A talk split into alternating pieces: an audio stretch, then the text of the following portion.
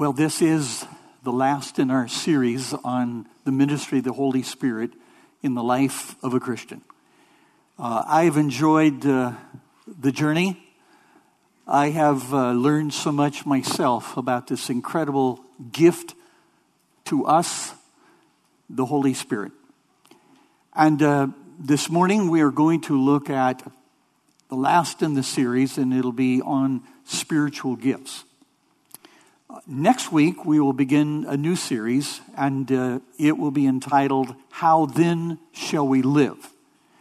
It is uh, wisdom from James for Christians in distressed times. We'll go through that book together. Um, I'm looking forward to that series as well. Gifts of the Spirit. Let me just say a few things about that as we prepare to get into our text. Um, sadly, when we talk about gifts of the Spirit, it has been so dominated by a few gifts that we've forgotten about all the other gifts that are there for us. And so this morning I will be doing sort of a drone view, an overview of the gifts of the Spirit. And uh, we could take, uh, I'm sure, a whole series to look at the individual gifts that are mentioned in the Bible. But this morning it is sort of a flyover. And I think that's important because I want to emphasize that as we are going through various texts this morning, you will find in your worship folder an outline that hopefully you can follow. That'll help you. The text will be on the left. But I urge you to use your own Bible and uh, I want you to have this in mind as we're going through our text.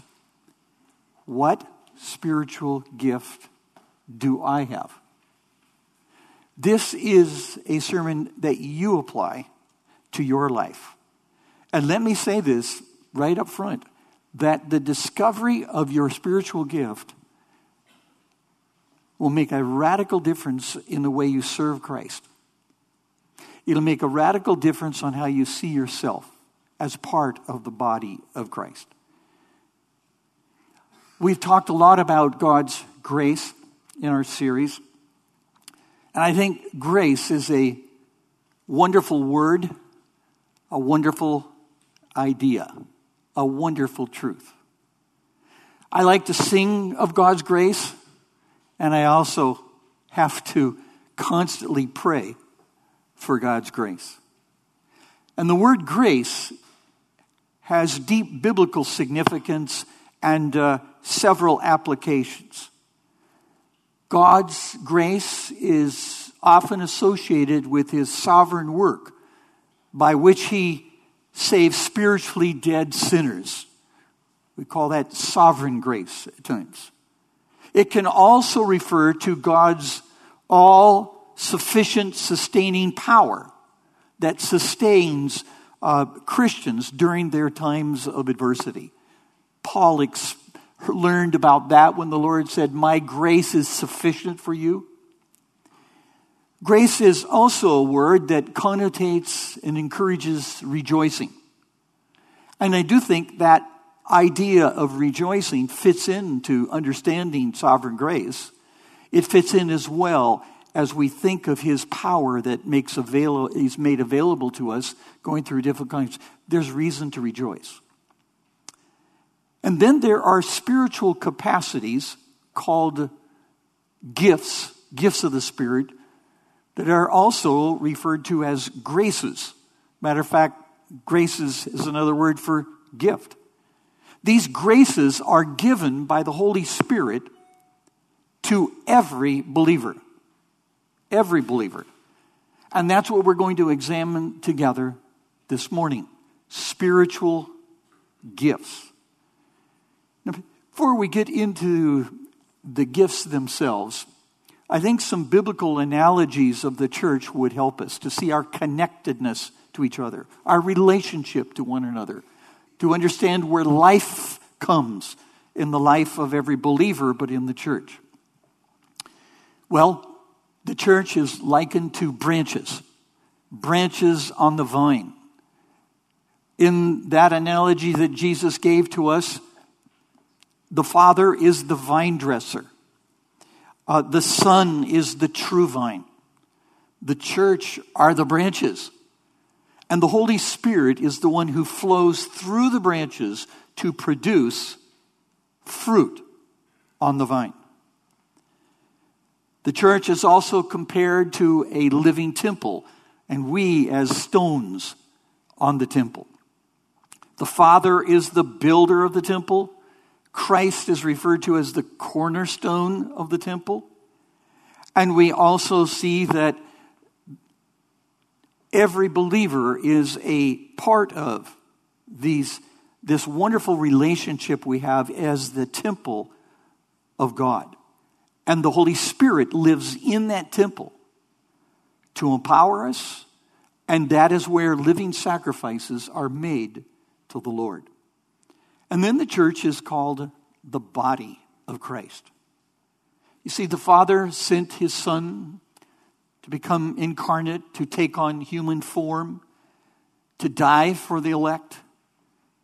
And uh, Christ is the head of the bodies. And every believer is a gifted and functioning part of the body of Christ, the church. However, the church is in many ways like a body. It's unified, yet it's diverse.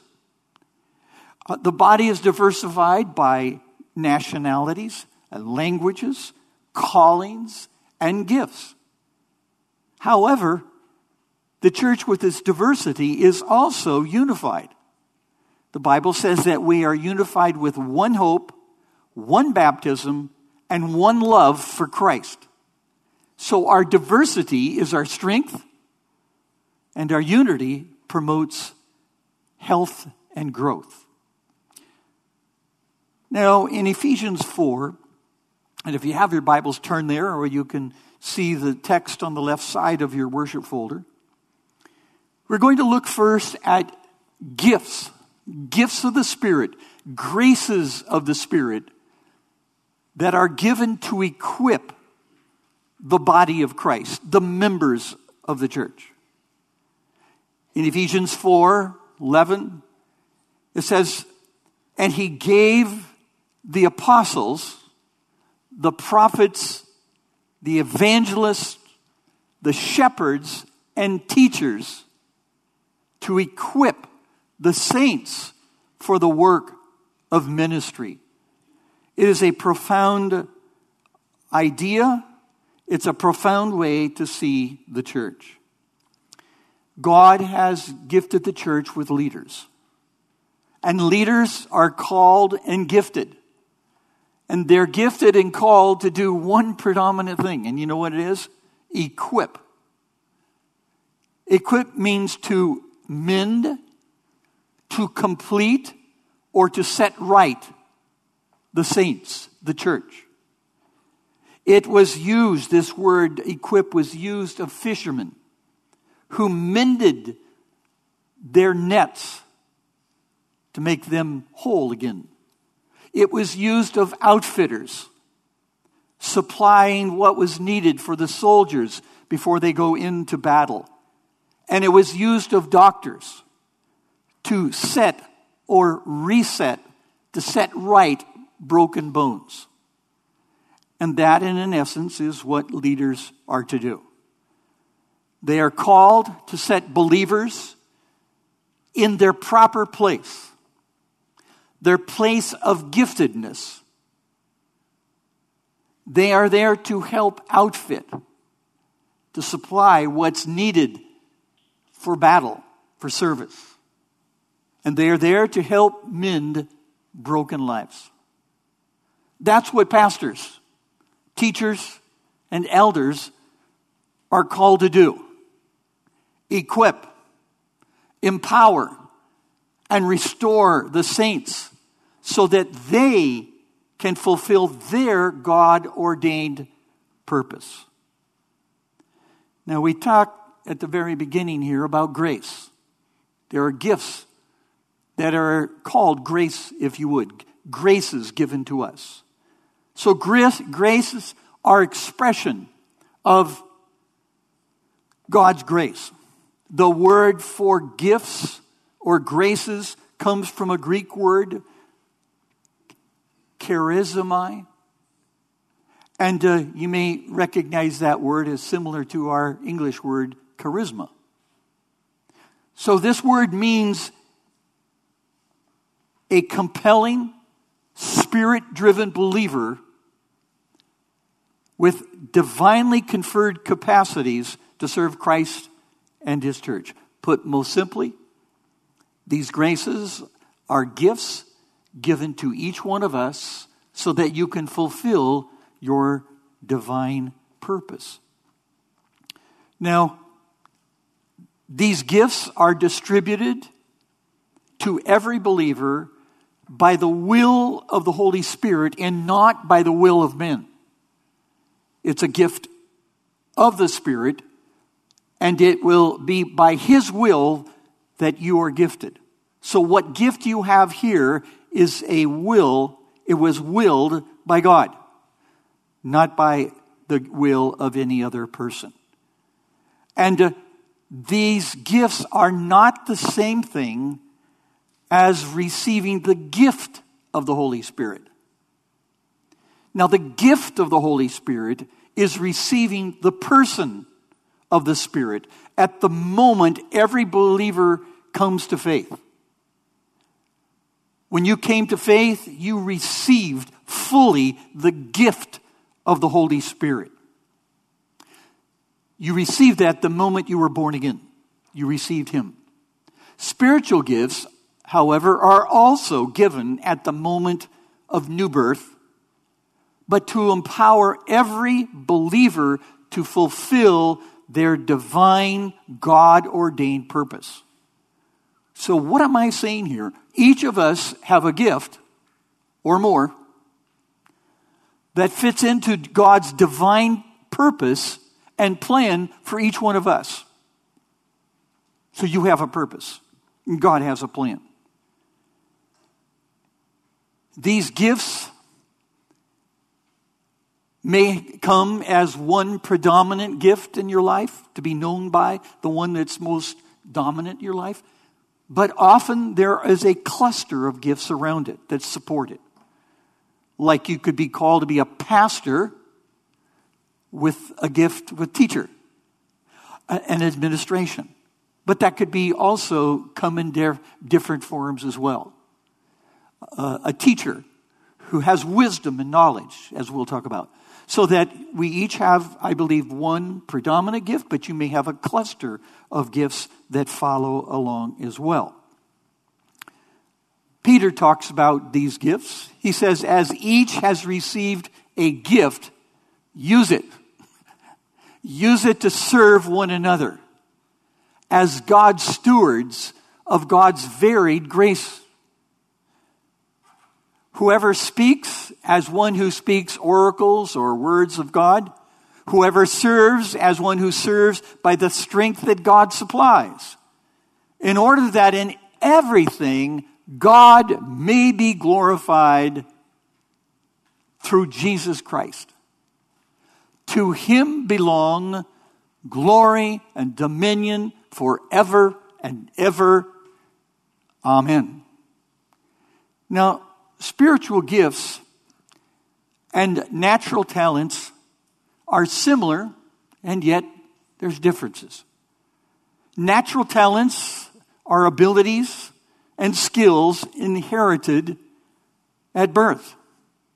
Spiritual gifts are unique spiritual capacities inherited at the time of the new birth.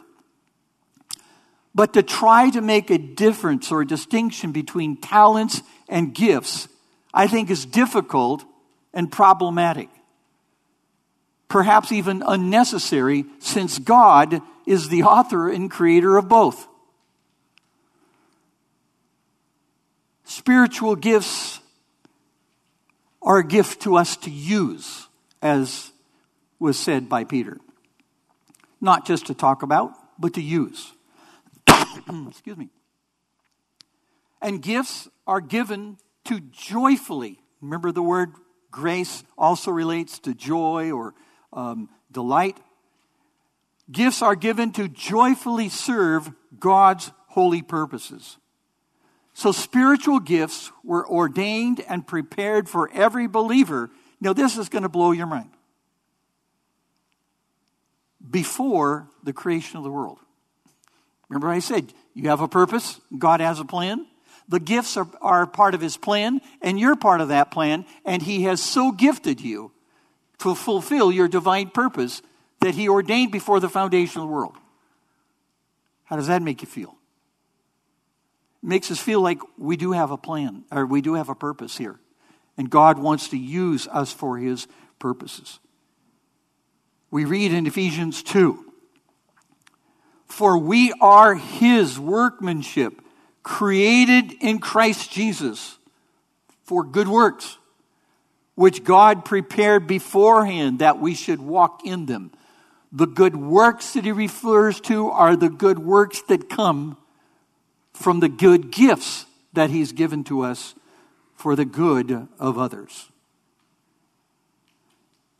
Spiritual gifts will remain until the day of Christ Jesus. There are scriptures we could put, it was just too much to cover in our short time.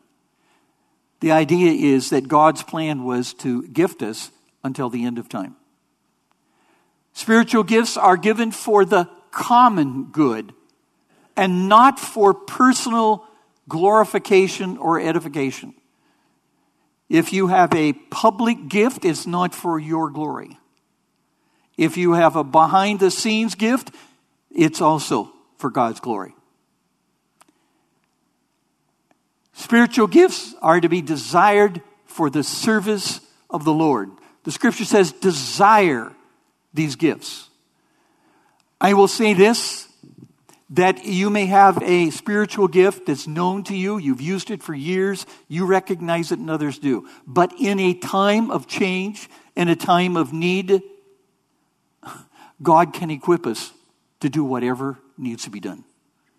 So we say, I have a spiritual gift. That's great. Do I have a cluster of gifts? That's wonderful. But if there is a need that arises, the Holy Spirit's able to say, and I will empower you to do that as well.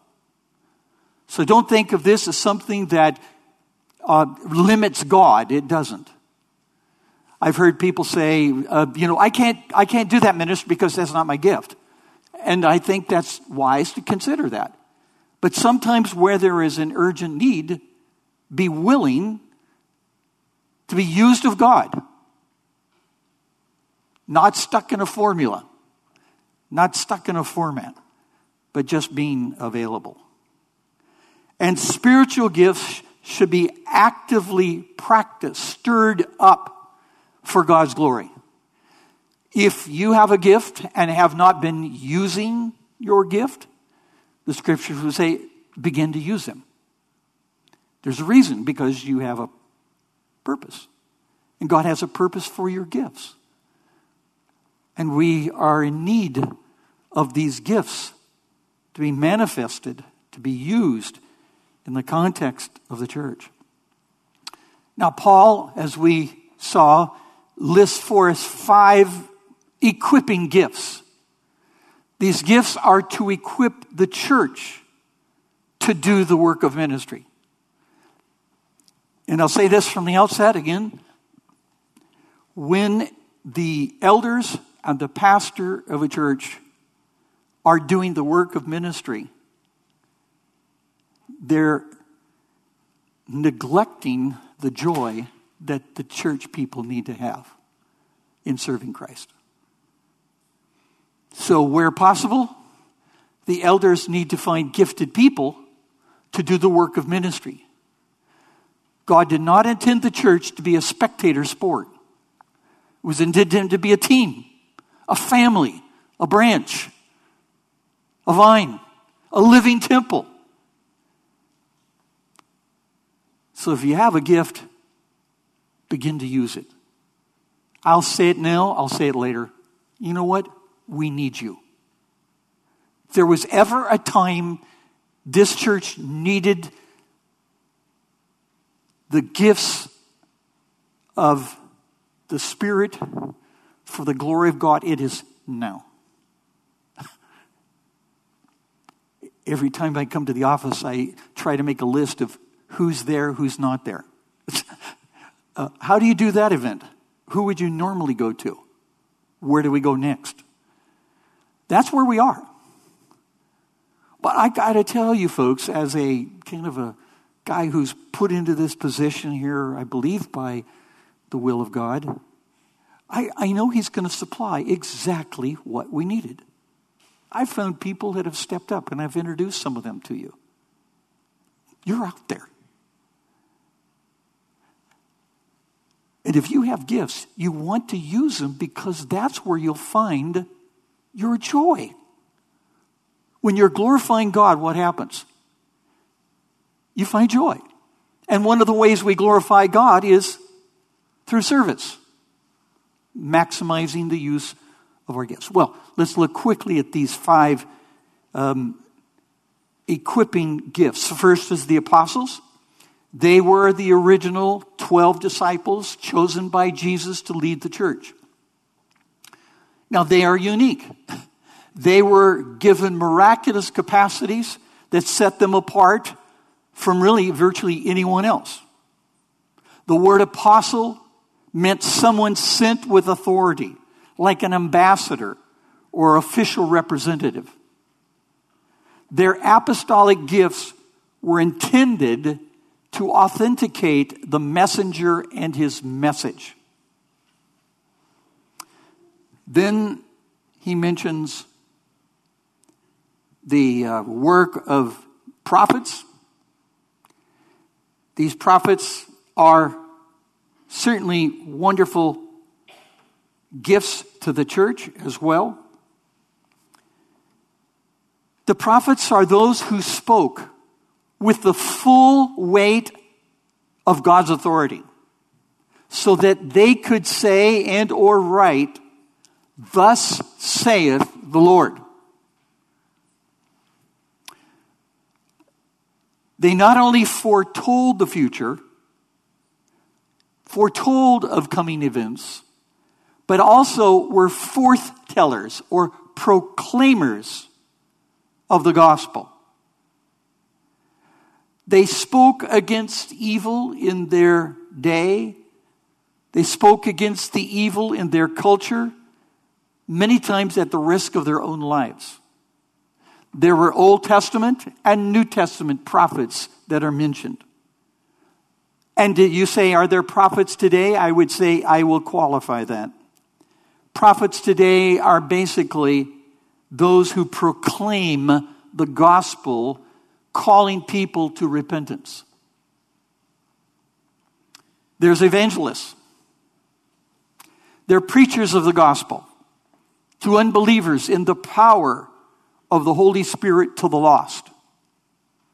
Now, even though evangelism is the work and responsibility of all Christians, these evangelists, these people with the gift of evangelism, are used especially and effectively in seeing people come to Christ, come to repentance. Then there are pastors. Somewhat familiar with that? It's another name for shepherd. What do shepherds do?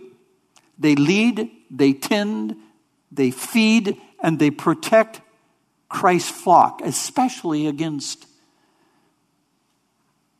sheep that bite each other and against a wolf who comes into the fellowship disguised as a lamb. These pastors are sometimes also referred to as elders, but they must meet the character qualifications as are spelled out in the scripture, and particularly in the book of Timothy and Titus. They are to equip the church. Mend, restore, supply what is needed in the church by the preaching the full counsel of the scriptures to make disciples and to train disciple makers. Um, just being as straightforward as I can, there's no way that one pastor can counsel individually as many people here in this church. he shouldn't try. But when you come up here, this is where God desires for counseling predominantly to be done, is through God's Word. Yes, there's still a place for personal, individual counseling. We want, we'll talk more about that maybe later here. But what I'm saying is, this is the time. This is when the Word of God works its work by the Holy Spirit to change, to transform. That's why this needs to be such a, uh, a sacred thing to do. I tremble when I walk up here. You go, well, after that many years, you still tremble? It's because I've done it so many years that I tremble. What a privilege, but what a what a responsibility. But the only thing really gives me confidence as I stand before you is I can say in these cases, uh, "Thus saith the Lord" in Ephesians four. It's not Don says. Hopefully, I can say and point to you this is from the scriptures. And then there are teachers that he's given. There are also equippers. These are students and instructors of the Bible. They are able to understand, explain a biblical text, instruct others in uh, essential biblical doctrine, and make God's word relevant and applicable for all ages. We need teachers. For adults, community Bible studies, for children, for youth. Now it's interesting. Do you have equipping gifts of leaders to equip the church to do the work of ministry. And there are gifts that he gives to the members of the body to implement that, to use what they've been equipped with to go out and to serve the church. In Ephesians 4, again, he said he gave the apostles, the prophets, the uh, evangelists, the shepherds, and teachers to equip the saints, the people, the members of the body for the work of ministry.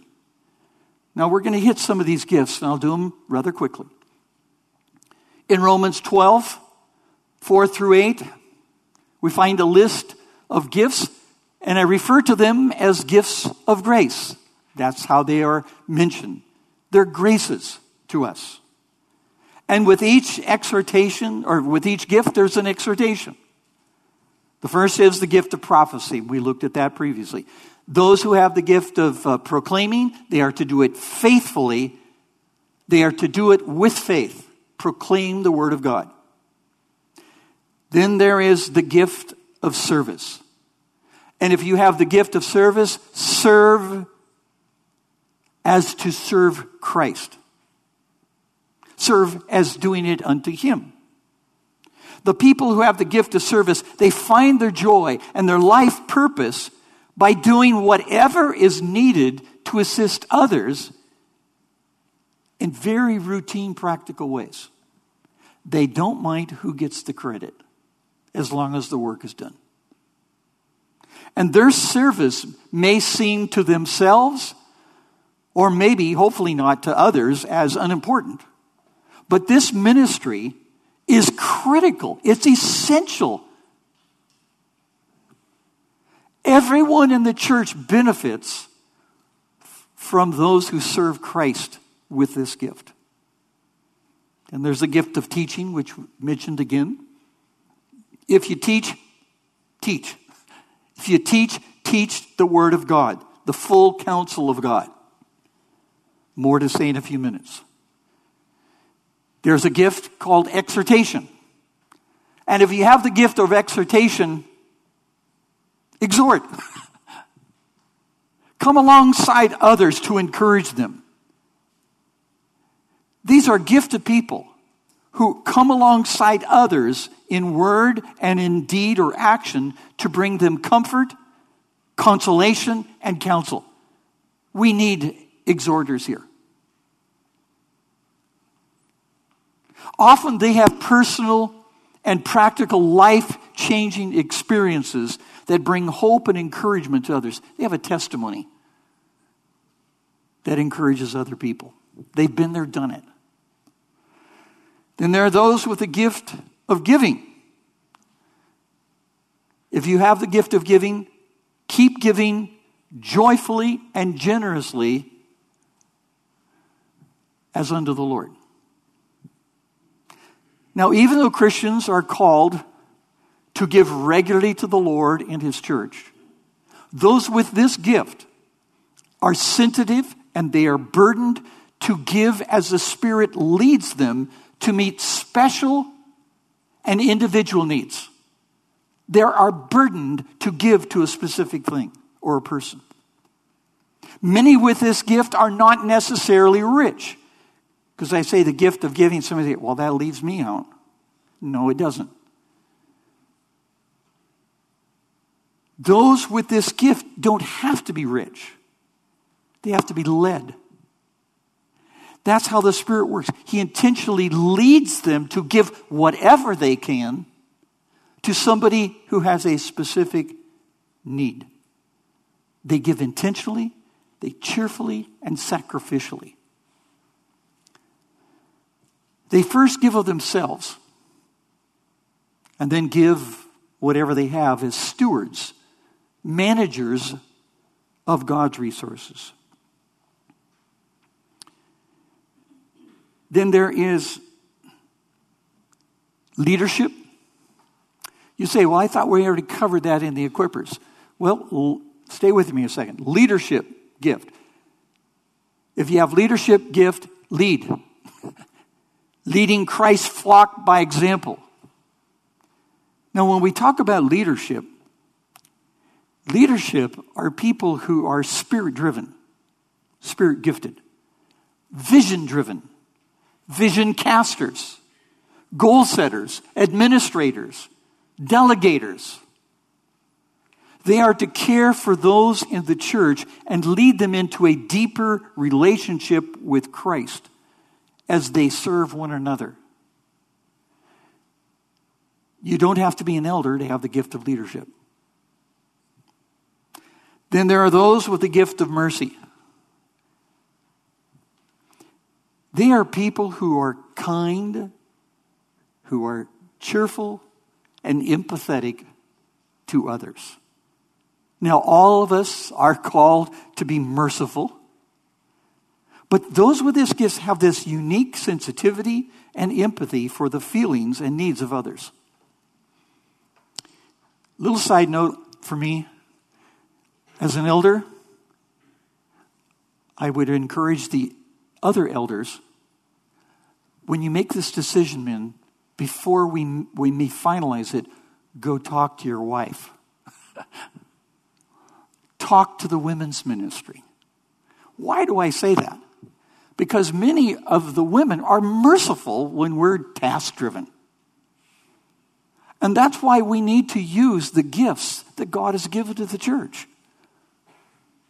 I've been a part of an elder board that they, um, I had retired but was still part of the church. And they had an elder board that made a decision we're changing the worship times. And we're changing all of the, we had Sunday school first and second hour, and they, they, they just wanted to change all the times and do everything. And they said, What do you think about it, Pastor John? I said, Well, I'm no longer an elder or pastor or senior pastor. Well, what do you think? I said, Did you run this by the women's ministry? Uh, did you run it by the Sunday school teachers? No, no, no, no. No, we, this is our thing. This is what we think we need to do. I said, have you considered the possibility that it may change the way families come to church? And who sits in the pews and who sits in the cry room and who's watching the children? Have you ever thought, no, well, we need to do this? Like, okay. Well, when they actually implemented this, wow. I had people coming to me and say, Pastor Don, why did they change that? And I go, no, I think you should go talk to them. Talk to the elders. They did, and the elders go, oh, I didn't, I didn't know that. I didn't know that would, I didn't know that would affect Sunday school teachers like this. I didn't know it would affect people who come with children to church. They changed. they went back to the old uh, schedule. Now, the reason I bring up this sort of a lengthy little side bit is that there are different gifts for different reasons, for different occasions.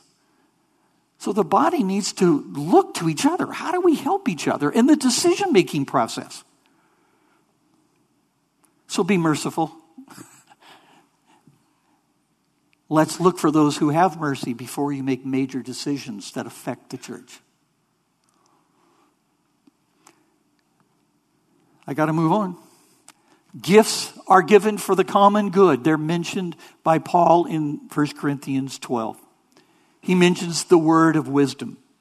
The word of wisdom is making biblical knowledge relevant and practical. Often it's accompanied with the word of knowledge. The word of knowledge is to discover, to accumulate, analyze, and systemize biblical insight. If those things go together, the person with knowledge is able to make it so relevant and practical. There are some people who have gift of knowledge and they've written books, and we're grateful for that. The word of wisdom says, I read your book, and here's how you use it. we're grateful for wisdom and knowledge.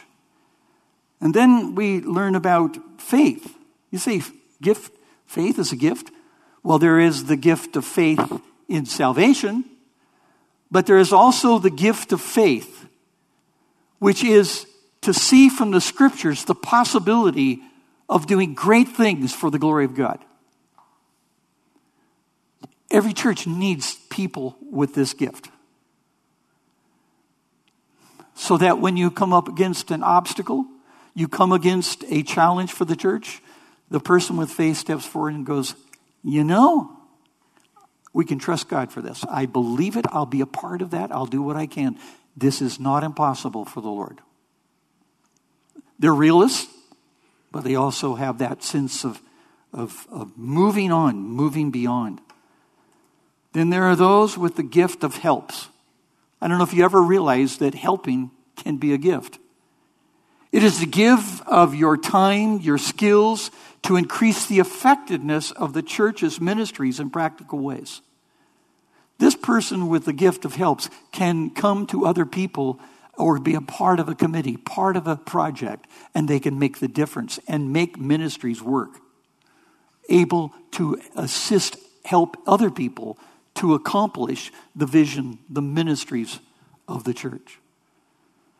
Then there is the gift of administrations, which means to mobilize and organize the ministries of the church for the common good. Now, they utilize, they superintend others so that the goals and ministries of the church are properly coordinated. This gift is often, hopefully, someone in the elders, hopefully, the pastor has some gift of leadership and administration. But this gift is also found in people who are not leaders. They are assigned by the leaders to carry out the decisions and the ministries of the elders. They can organize the process, find the resources necessary to carry out the ministry of the church. They know how to delegate the tasks that are before them and oversee the completion of them. May their tribe increase. Paul also describes another category of sign gifts. Here's that category that seems to just dominate the front page. Everybody wants, he's talking about spiritual gifts. Oh, are you talking about healing, miracles, uh, tongues, and so forth? This needs to be put in its proper place. Sign gifts. Sign gifts are given to authenticate the messenger and his message. These gifts were once given, as we mentioned before, to the original apostles in the first century, and I'm going to be on record to say, and are no longer given to individuals, but to the church. Let me explain. Let me say this. If you say, so Pastor John, are you saying no more miracles? No more healing? I didn't say that. God has ordained that his church will do the work through the prayers of the people so that no one person gets the glory.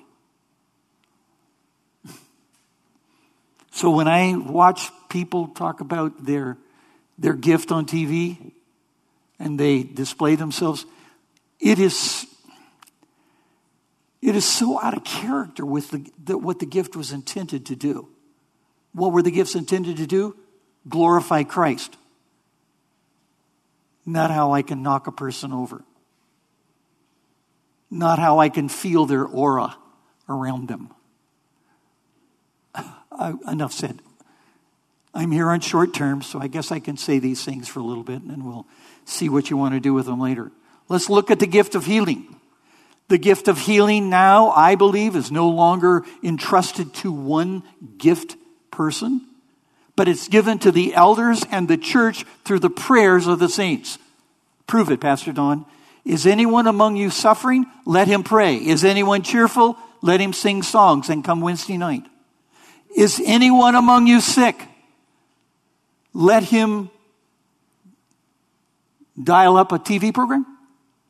No. Let him call for the elders of the church and let them pray over him, anointing him with oil in the name of the Lord. And the prayer of faith will save the one who is sick, and the Lord will raise him up. If he has committed sins, he will be forgiven. Do you notice the shift? What was in one man or the original 12 has now been given to us. So that no one person tries to be a glory robber. If you're sick, call the elders.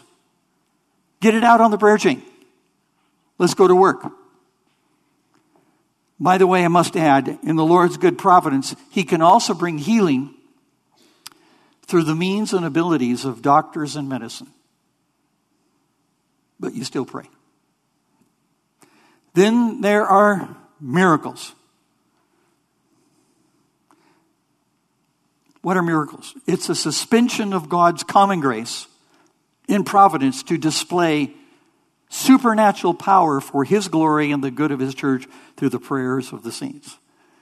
Can God still work a miracle today? And the answer is yes, He can but you don't find a miracle worker walking around. And if you find one of those, please let us know you are the first person to be hired on the church staff. We need miracles, we need healings. But God is working now through the church. Then there are the discerner of spirits. These are people gifted to protect the church from the invasion of false teachings and prophets who come to deceive believers. They can identify, sniff out the work of Satan and demonic spirits who mask themselves as believers but are in reality spiritual impostors. They can detect a false witness from a true witness of God. Now, then there's various tongues. They were given in the book of Acts to communicate the gospel in earthly languages. Earthly languages. This was not a normative experience for all believers, nor was it to be equated with being baptized with the Holy Spirit. When you came to faith born again, you were baptized in the Holy Spirit. Rather, tongues were given in the early church to spread the gospel where it had not been proclaimed before. Tongues were to be done orderly, not in confusion, and not for personal edification. Therefore, there was a fifth sign gift and then notice how they fit together. It's the interpretation of tongues. That was necessary with a gift, someone with that gift, necessary so that all who heard the gospel in another earthly language could understand. It's like when they go to China. I'm preaching, but what happens? I have an interpreter, interpreter of English. for the Mandarin speakers. Something similar to that. Matter of fact, where tongues were mentioned, it required that there be somebody with the gift of interpretation. Why? Because it was not a show, it was for proclaiming the gospel. Okay. Enough said. Now, this is where we drive home the point. Spiritual gifts. I am urging you to prayerfully consider what your gift is. First, know how the different gifts mentioned in the Bible functioned. Know what they are and know how they functioned. Secondly, keep praying to discover your gifts. Evaluate your personal strengths and your weaknesses because many times your gift will flow around your strengths and keep you from places where you are weak. Serve in several ministries in the church. If you say, I don't know if I have the gift of teaching, um, volunteer to work in the Sunday school uh, as a helper to start with. Take a, a minor role, watch, observe, do what you can do. You may find that the gift will arise within you when you see the need, see the children. Or there's a Bible study that needs to be led. Ask others what gifts they see in you. It's really fascinating. Sometimes you can't see it or determine, but others get, oh, it's clear. And consider what burdens you and brings you joy in Christ's church. You see, this is one of the wonderful things about spiritual gifts and and just uh, spiritual gifts is this is that they're intended for joy. We have a God who's committed to joy, committed to our joy. And gifts were com- given to find your joy. Now, we're going to read this and then I'm going to summarize very quickly here. And he gave the apostles, the prophets, the evangelists, the shepherds, and teachers to equip the saints for the work of ministry. Okay? To do what? For the building up the body of Christ. We talked about that. Until we all attain to the unity of the faith and of the knowledge of the Son of God, to mature manhood to the measure of the stature of the fullness of Christ, so that we may no longer be children, tossed to and fro by the waves and carried about by every wind of doctrine, by human cunning, by craftiness in scheming schemes. Rather, speaking the truth in love, we are to grow up in every way into Him who is the head, into Christ from whom the whole body, joined and held together by every joint which it is equipped, when each part is working properly, makes the body grow so that it builds itself up in what? Love. I'm going to do this quickly. I've identified in this text what I call five marks of a well equipped church. The first is it has one common faith that binds us together. Doctrine should unite us. And in some cases, it should divide us from the apostate church.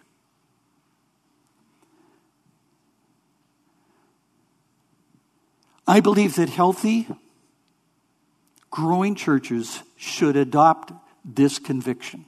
Here it is. It's not mine. It comes from early church history. In essentials, unity. In non essentials, charity. And in all things, Jesus Christ. That should identify us.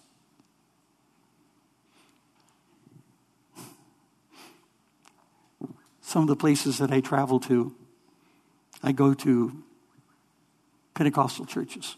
I've had people, why would you ever go there? Do you believe in the uh, in tongues? I get no, that isn't. You don't get it. They ask me to come and preach and teach the gospel. Of course, I will. Many of them are wonderful brothers and sisters, and I've told them straight out on essentials, unity. Can we be agreeing on the essentials? And I listed the essentials. They will, sure. On non essentials, we're going to differ. But in everything, I'm here, we're here together for Christ. In all things, it's about Him, not us. Secondly, a healthy, equipped church is growing in the knowledge of Christ. Here's what I mean by knowledge it's not just what you know about Him, but is how you relate to Him. Intimately, personally. The church is growing in its relationship with Christ. The church that is healthy and growing, in my opinion, emphasizes spiritual growth with the hope or the plan of numerical growth. Here's what I mean by that. When you plan to grow at the expense of spiritual maturity, the church becomes um, like a uh, weightlifter who worked only on his upper body, his arms especially, so he could show them off, does nothing with his legs. So when he struts across the gym, his legs are like this, but he's looking really good. That's not the church. The church is to work on all the body. All the members of the body are to grow.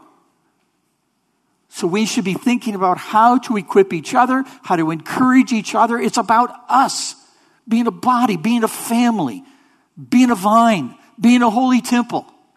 We all fit. We want a place for everyone who is a believer in Christ to find their place here.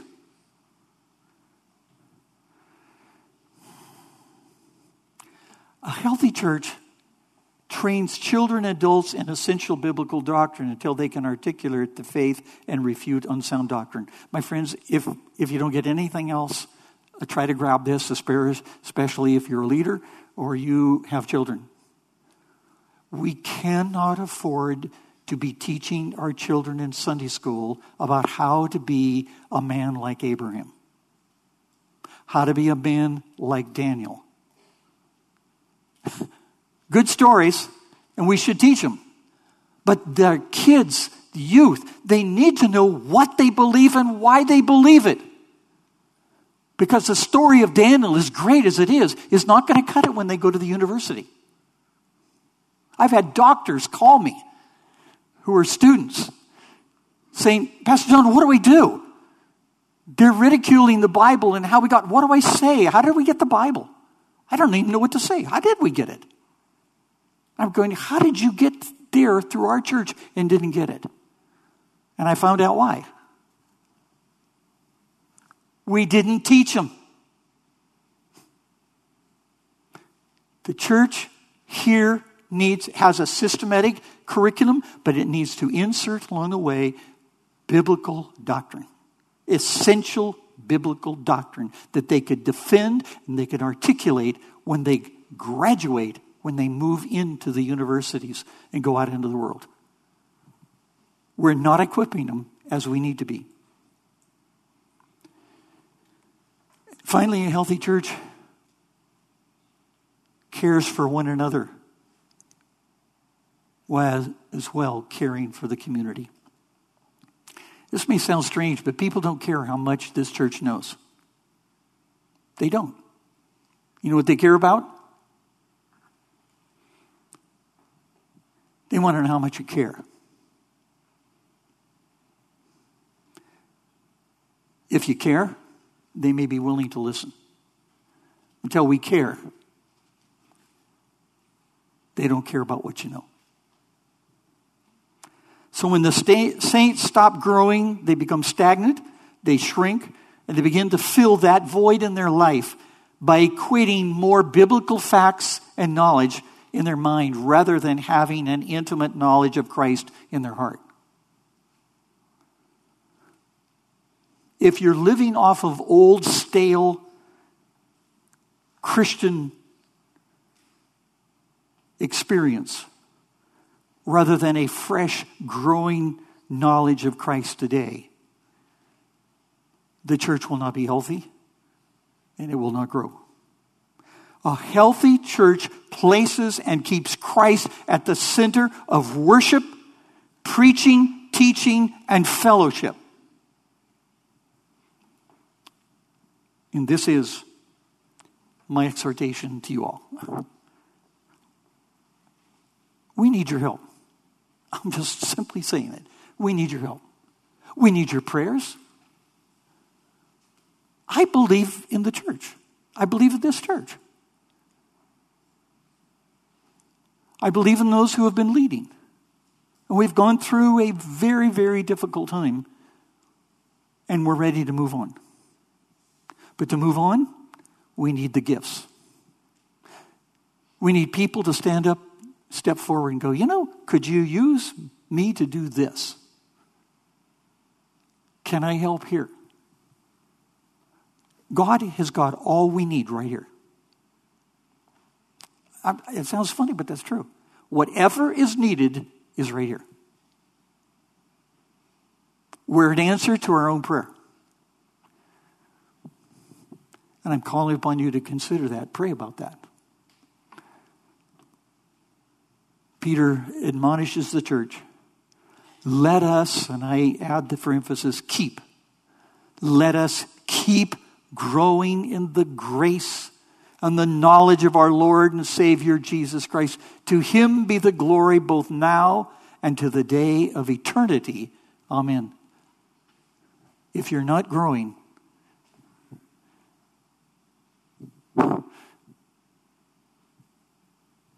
you're weak, vulnerable. Commit yourself today to grow in Christ. I don't know what that's going to be for you.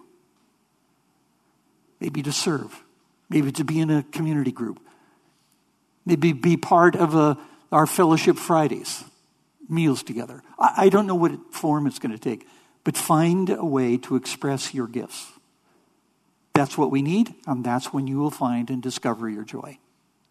I believe the Lord has a future for this church. I'm asking you to share that vision with me and many others as well. Let's pray. Thank you, Father, for our time together this morning. Your word is powerful and sharper than any two edged sword.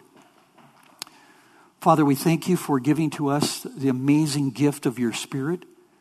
We thank you for your Spirit who has given us some amazing gifts as well.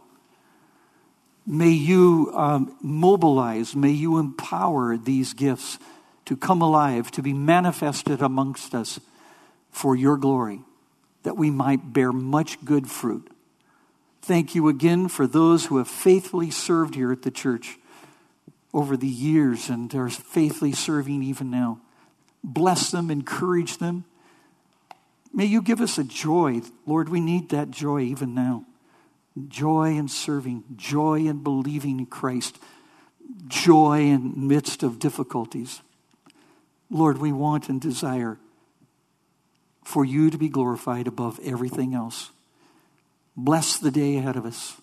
Bless the people. Bless the families that are represented here today. We pray in Jesus' name.